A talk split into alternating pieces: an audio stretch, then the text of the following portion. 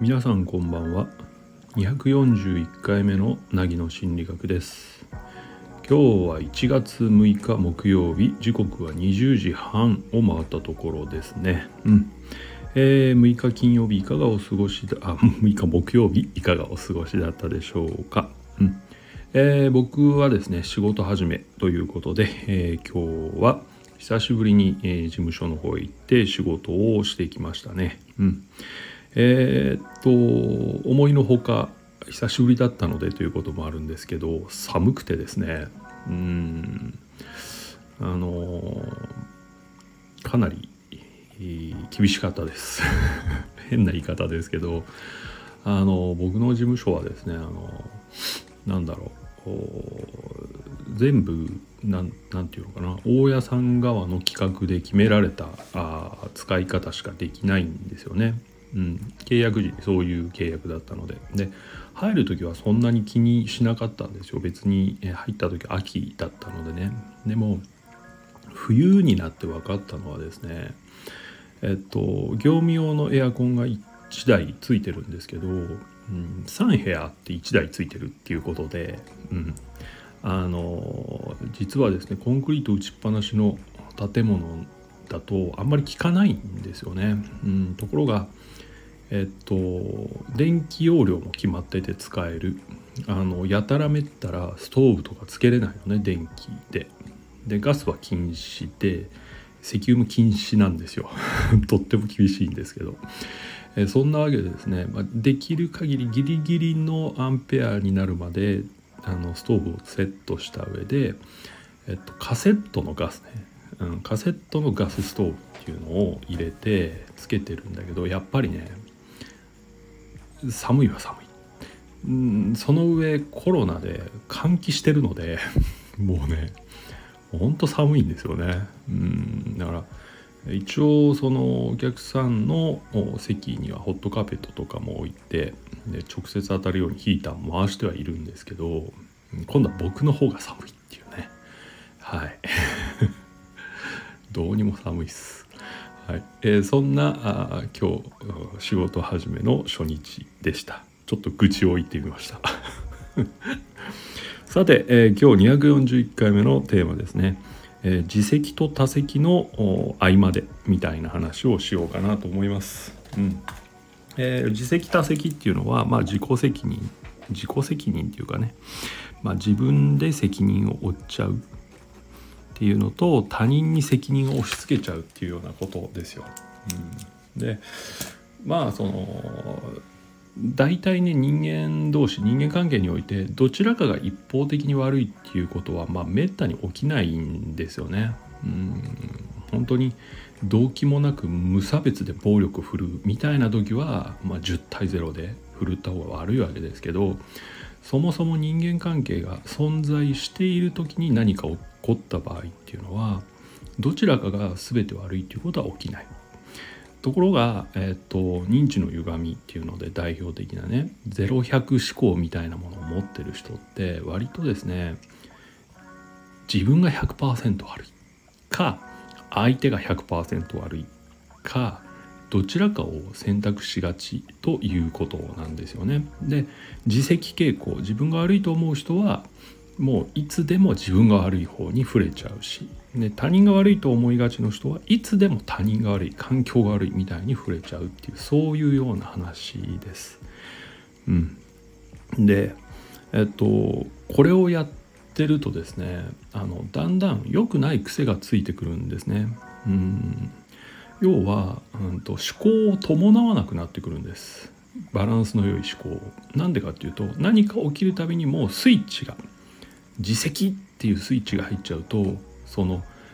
バランスの良い分析ではなくて自分がいかに悪かったかっていう分析に入っちゃうっていうことですよ。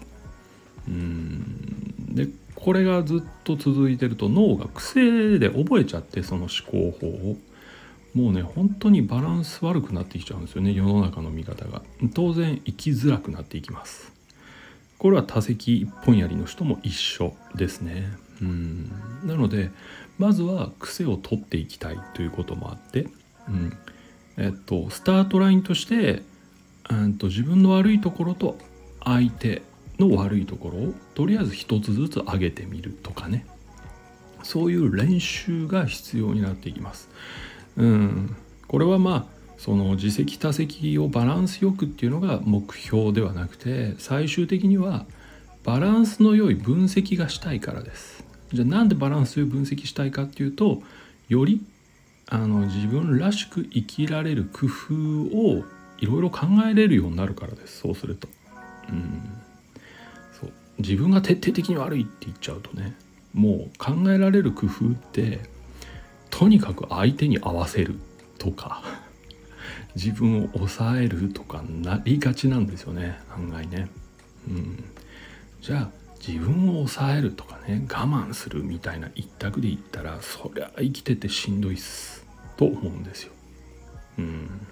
ね、で一方的に相手のせいだ相手のせいだ相手がわからないからでってやってるともう四六時中怒りしか湧いてこないっていう状況になります。うんいわゆる執着みたいなものも生まれてしまうかもしれないんですよね。それだとね。これも生きづらいですすっごく、うん、なので、えー、やっぱり最初のステップとして、うん、自分の悪いとこ1個相手の悪いとこ1個あるいは自分のいいとこ1個相手のいいとこ1個みたいな風にとりあえず半々でスタートしてみるっていう方法論は大事かなと思うんですね。うん。はい、やはりねあの人間っていつもいつも誰かの助けを得られるわけではない。うん時には自分で判断するっていうことを迫られることがあるじゃないですか。ああいう時にやっぱりこう0100思考で物事を進めていくっていうのはねちょっとうん危ういと思うんですね、うん、失敗の可能性が高まってしまう、うん、もちろんね0100思考が自分だし失敗したって関係ないでしょうっていう人がいるならその人には僕は何も言うつもりはないんですけどちょっと生きるのしんどいですとかね人間関係しんどいですっていうならあ一つやってもいい試みじゃないかなというふうに思います。でえっと人間の脳ってさっきも言ったけど癖がついちゃうので癖がついてるとあの五分五分で考えるのすごい難しいんですよ。考えようと思っても出てこない。うん。あのそういう時はね、うんと、見本を見せてくれる人に聞くのはすごくいい方法なんですね。だからその人に例えばこういうことが起きたんだけどどう思うかとかこういう状況だとあなたならどう判断するかっていうことを聞いてみますそうするとバランスのいい人って割とうん自分にはこういう日があるけど相手にもこういうことがあったんだからみたいな説明方法をしてくれるのでまずはそれを真似てみるというところから脳を慣らしていきます。うん、これね結構重要な、あの訓練になってくると思うのでうん、最初に本当に難しいなと思う場合は真似るというところから始めても脳はいずれ反応してくれるようにできてますからそこはあのやってもらってもいいところかなとそういうふうに思いますがいかがでしょうか？はいということで今日のお話は自責と他責の合間で狭間でみたいなお話をさせていただきました。はいえー、また明日もこの時間にお話ししようと思いますので、えー、もしよかったら聞きに来てくださいね。